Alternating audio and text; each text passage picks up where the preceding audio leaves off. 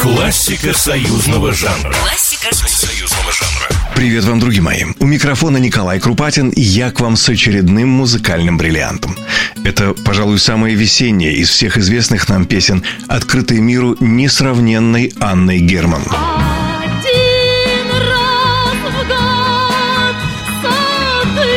Началом этой истории можно считать период, когда Анна Герман вернулась на сцену после ужасной автокатастрофы.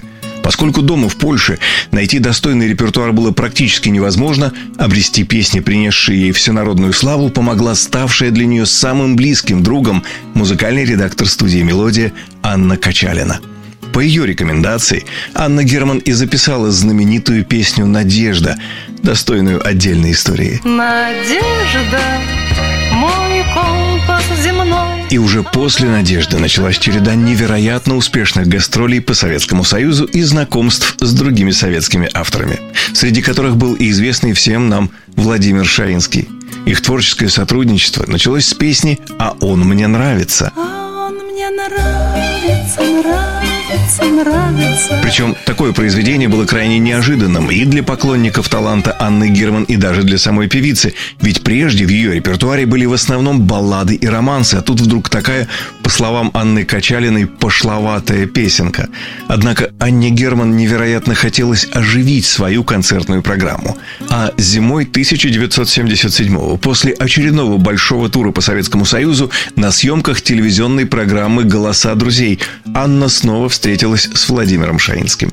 И, заехав после съемок к нему в гости, Анна Герман впервые услышала песню «Когда цвели сады», от которой, как оказалось, уже два года отказывались все, кто слышал незатейливый текст Михаила Рябинина про то, как платье шилось белое, когда цвели цветы.